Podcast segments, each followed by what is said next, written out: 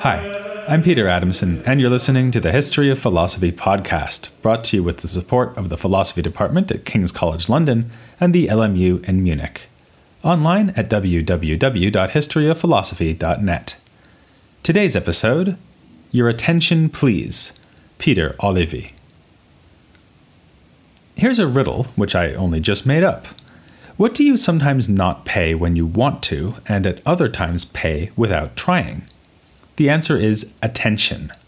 Attempting to focus on something and failing to do so is the most familiar of experiences. You might be listening to a favorite podcast or reading a reasonably priced and handsomely packaged book based on that podcast and finding that your mind wanders. It happens to me all the time. I might be reading up on, say, 13th century Franciscan philosophy and realize that my eyes have been drifting across the same page for several minutes without my actually taking in any meaning. At other moments, we are also able to pay attention to things without any effort. We are often aware of things, yet not consciously aware of them. Suppose that you're at a crowded party, focusing on a conversation with one person, and then halfway across the room, someone else says your name your ears will prick up and you'll notice you've been mentioned. You have been monitoring the hubbub of voices in the room without even realizing it. Given how common these experiences are, you'd think they would have attracted the interest of philosophers from the very beginning, but that isn't really the case. There were some discussions of awareness and attention in late antiquity, notably in Augustine and in Plotinus, who even gave the example of failing to concentrate when you're reading. But the first philosopher to put attention at the center of his, well, attention was Peter Olivi. Born in southern France in the late 1240s, Olivi entered the Franciscan order at the tender age of 12. He studied at Paris and had the opportunity to learn from Bonaventure, who was by then Minister General of the order. Olivi seems to have expected that he would become a master at the university, but this ambition was thwarted after a heated rivalry between Olivi and another young Franciscan named Arnauld Gaillard. Probably thanks to their mutual recriminations, neither was allowed to pursue the higher studies at Paris needed to become Master of Theology. It wouldn't be the last dispute of Olivi's career. He was a provocative and challenging figure, known above all for his insistence that voluntary poverty was central to the mission of the Franciscan order. Other enthusiasts for this ascetic approach rallied around Olivi, seeing him as a great spiritual leader, even as others within and outside the order saw him as a troublesome radical. Olivi's orthodoxy was questioned, but he ultimately managed to persuade the order that his teachings were acceptable. In 1287, he was even appointed as the lecturer to the Franciscans in Florence. He died 11 years later in his native France. Olivi would probably be surprised to find himself praised as an innovative philosophical mind, or to be highlighted in this podcast at all. His vocation was that of a theologian, and his writings are dedicated to commentary on the Bible and to defense of his strict interpretation of the Franciscan way. His explicit remarks about the philosophers are largely dismissive, though one should bear in mind that by philosophers he means those who follow Aristotle. In one frequently quoted passage, Olivi's penchant for sarcasm is on full display as he responds to an argument of Aristotle's by saying, Aristotle argues for his claim without sufficient reason, indeed, with almost no reason at all, but without reason he is believed as the god of this age. Olivi sneers at those contemporaries who are willing to follow Aristotle's authority wherever it leads, rather than engaging in the philosophical reflection needed to improve on Aristotelian doctrine, and improvement was needed in Olivi's view. We are, after all, talking about a pagan idolater who defended such abominable teachings as the eternity of the world. Olivi's very lack of allegiance to the Aristotelian tradition freed him to make new philosophical proposals, which can be almost startling in their anticipation of themes from the early modern period. Of course, Olivi isn't the first theologian we've seen stray into philosophical territory. nor is he the first to do so in the context of commenting on that mainstay of 13th century scholasticism, the sentences of Peter Lombard. It's above all here that he sets forth some of his most original ideas, in the form of a critique aimed at Aristotelian views on the human soul. Here, he's carrying on a discussion that began in earlier 13th century writings concerning Aristotle's definition of soul as the form of the body. In addition to the obvious difficulty that this could imply the soul's dependence on the body, so that it could not be immortal, there was a puzzle about whether we can really understand humans to have only one form. Olivi's contemporary, Thomas Aquinas, insisted that this is exactly what we should think. For Aquinas, the person is a single substance whose unity is provided by one and only one form, which is the person's soul. Olivi rejects this idea, Actually, that's putting it mildly. What he really says is that Aquinas' view is a brutal error, which is contrary to reason and dangerous to the faith. It may be true that some powers of the soul are tied to the body in the way Aristotle suggests. The soul gives us powers of digestion, reproduction, sensation, and movement, and Olivi admits that the use of such powers requires the body. But the rational soul cannot be a bodily form. This higher soul has powers that are manifestly non corporeal, in particular the faculties of thought and free choice. So, how could it have such an intimate relationship with the body? In order to explain how we humans can have such radically different powers, ranging from the lowly capacity for nutrition to the exalted exercise of freedom and intellective thought, we should simply give up on the idea that each of us has one and only one form. Instead, we possess a plurality of forms, which give us a variety of powers or faculties. Taken in its entirety, the human soul is simply an aggregate or collection of these different powers, which are the parts of a greater whole. This conclusion frees Olivi from any concern that the soul may be unable to survive without the body, or that its relation to the body would render it unable to exercise a power of choice, exempt from the necessity that attaches to physical things the rational soul is a stranger to corporeal things, something Olivi at one point memorably captures by proposing that the soul's being in a body would be like wine being contained in a chamber pot. But as Aquinas would be quick to point out, Olivi's pluralist theory has a big disadvantage too. It threatens to undermine the unity of the soul, and thus of the human person. Olivi seems to be suggesting that the person is not one, but at least two substances an immaterial, rational soul hovering above an embodied being that is made up of another form and bodily matter. But in fact, this isn't how he sees things. Instead, the soul is already a substance in its own right, with no dependence on the body at all. It does have matter, but the soul's matter is incorporeal or spiritual, an idea taken from Ibn Gabirol and already used by Philip the Chancellor and Olivi's fellow Franciscans, Roger Bacon and Bonaventure. This spiritual matter unifies the multiple powers and forms that make up the single soul. The physical body, too, is included in the unified person. The lower soul is responsible for sensation and other tasks realized through the body, so we should admit that it is unified with the body it is using. The higher, rational soul lacks this sort of connection to the body, but it is unified to the lower soul because they share the same spiritual matter. Thus, even though the rational soul has no direct relationship to, never mind dependence on, the body, it forms a unity with the body indirectly or transitively.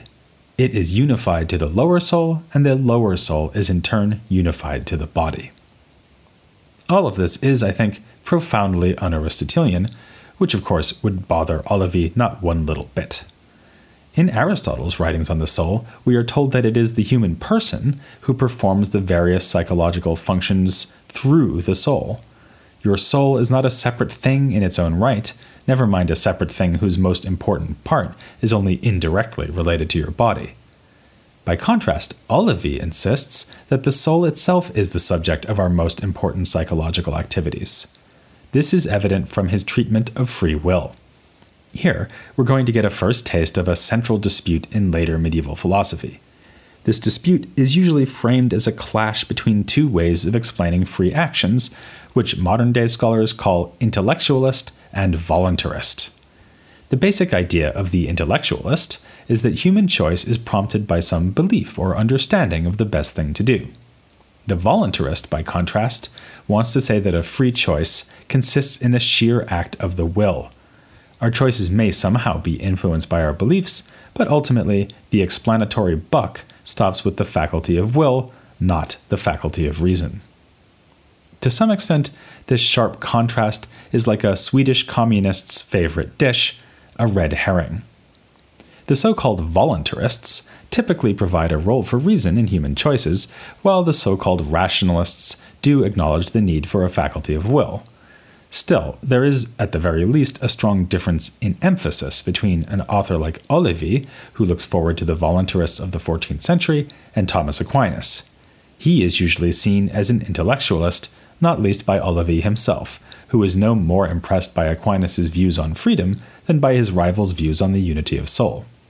For now, it will be enough to explain Olivi's complaints without asking whether he really represents Aquinas' ideas fairly. As Olivi understands it, the intellectualist explanation of choice would have the will being moved passively by reason.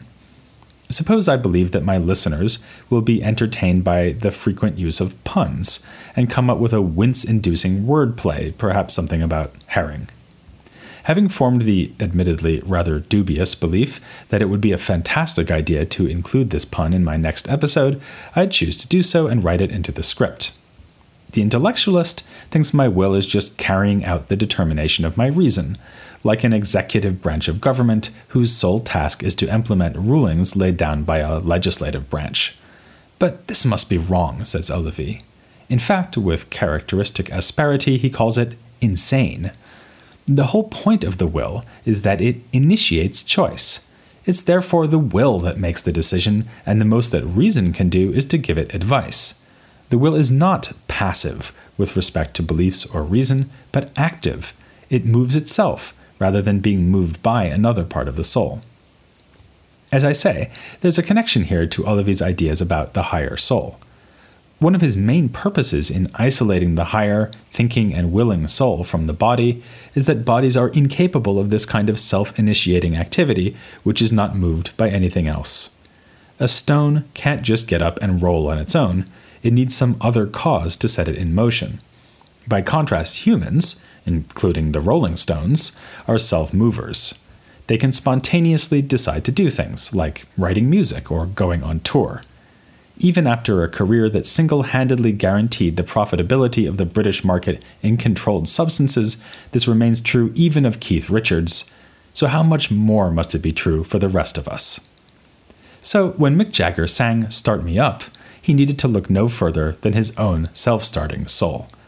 And according to Olivi, if we are searching for the source of this spontaneous action, we should look to the will's irreducible capacity for choice not to the reason's ability to perceive things as choice worthy.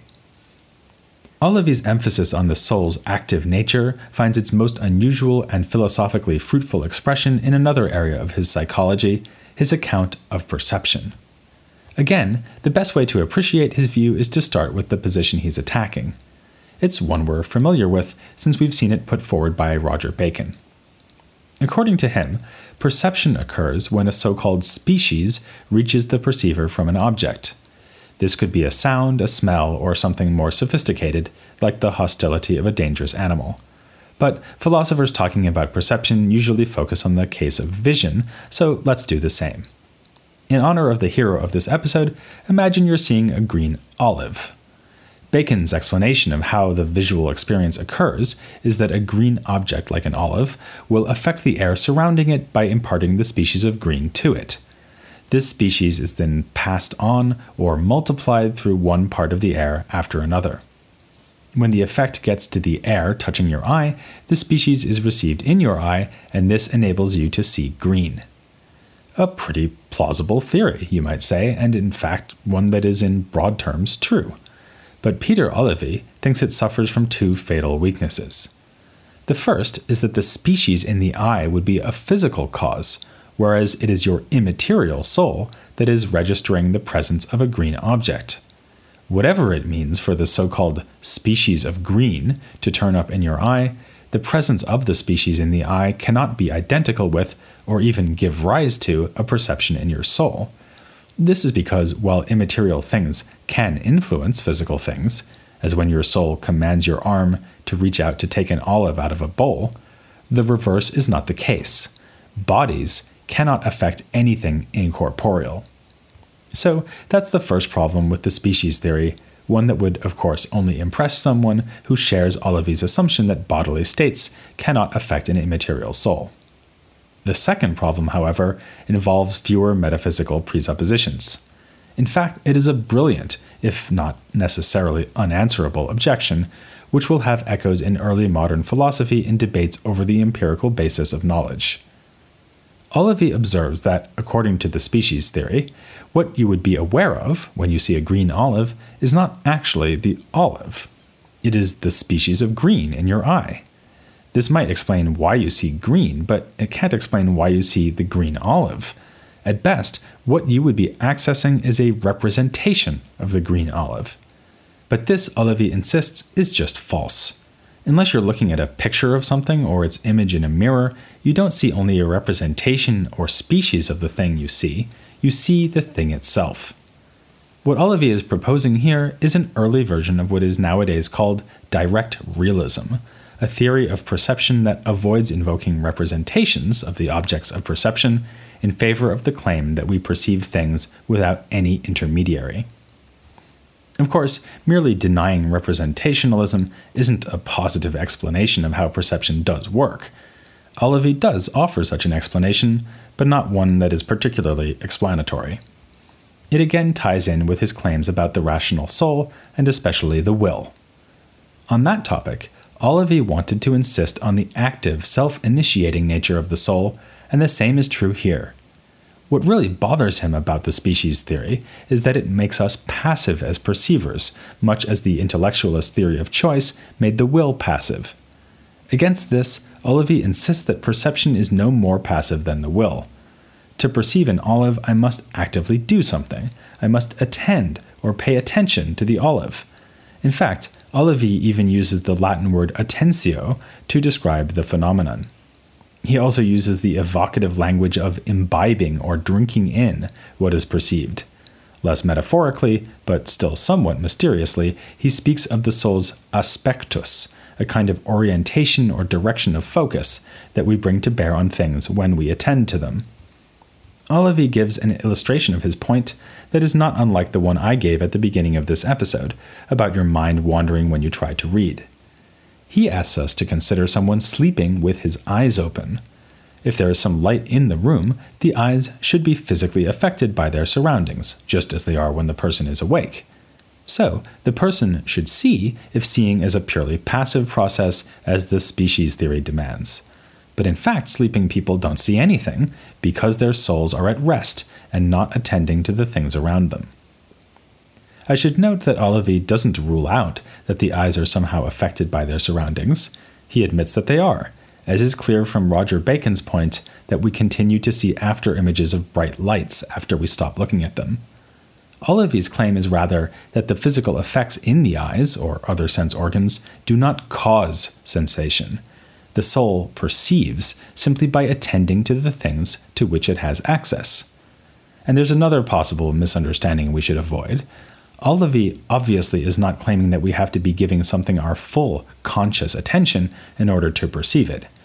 If you're reading about philosophy and a bowl of olives is in your field of vision beyond the book, you may be seeing the bowl without, as we might say, really paying attention to it. But all this shows, according to Olivi, is that the soul's active attention comes in degrees.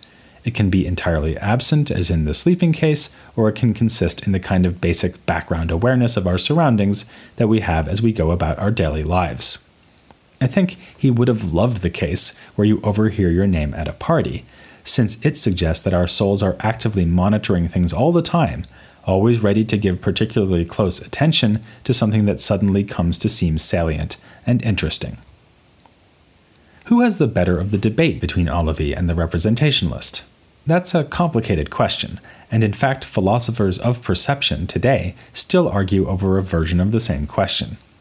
The biggest challenge for Olivi and other direct realists is probably the difficulty of accounting for perceptual error, as when you take a green olive to be a black olive because you are seeing it through a fog of cigarette smoke, something that would have been a routine occurrence in many restaurants until just a few years ago.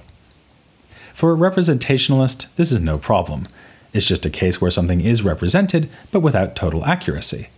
For a direct realist like Olivi, it's harder to explain, since he wants to insist that you are seeing the olive itself with no filtering representation that could distort the experience. He could, however, appeal to the fact that even as we directly see the olive, we are also directly seeing the intervening space between the eye and the olive, which in this case is full of smoke. So our overall experience combines these two perceptions.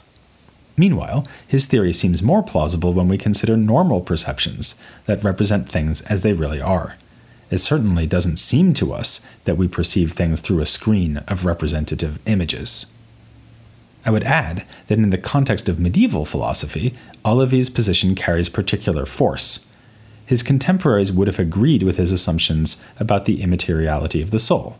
They would all have admitted that immaterial things like souls, and for that matter, God, are able somehow to relate to and even act upon the physical world. If my immaterial soul can make my arm move, why can't my soul also reach out to something that is across the room in order to see it? But there's a danger for Olivi here too. Once we start thinking along these lines, we see that the real mystery is why an immaterial soul should be restricted to perceiving only the things that are related to its body in appropriate ways. Why can't I see behind my head if it is my soul's attention that makes the difference and not the way the objects in front of me are affecting my eyes? Olivi's solution would seem to be that our bodies do restrict the scope of our awareness in this life. Remember that the power of sensation is in the lower soul, and thus tied to the body. In the afterlife, we will not be so restricted, but have a more general and unimpeded apprehension of things.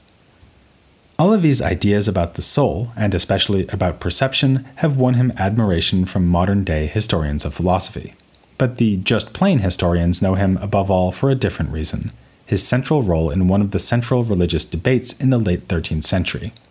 It was a contest with ethical and political, as well as theological, dimensions. Olivi became the standard bearer for one side in that contest, fiercely defending an ideal of deliberate poverty, which for him constituted the core of the Franciscan way of life. He set this ideal within an apocalyptic view of history, according to which the Franciscans had arisen just in time to prepare humanity for its final days. Assuming he wasn't right about this, apart from his calculations being off by about 700 years, I'll be back in a couple of weeks to tackle this topic of deliberate poverty. First, though, I'll be looking in more detail at the non rational powers of soul that have occupied our attention in this episode, and in particular at the non human creatures who share these same powers animals. My guest will be Juhana Toivanen, one of the scholars who has done most in recent years to draw attention to Olivi and who has thought quite a bit about the attitudes that Olivi and medieval thinkers adopted towards animals. So gather your house pets around your podcast listening device and join us for the next episode of The History of Philosophy without any gaps.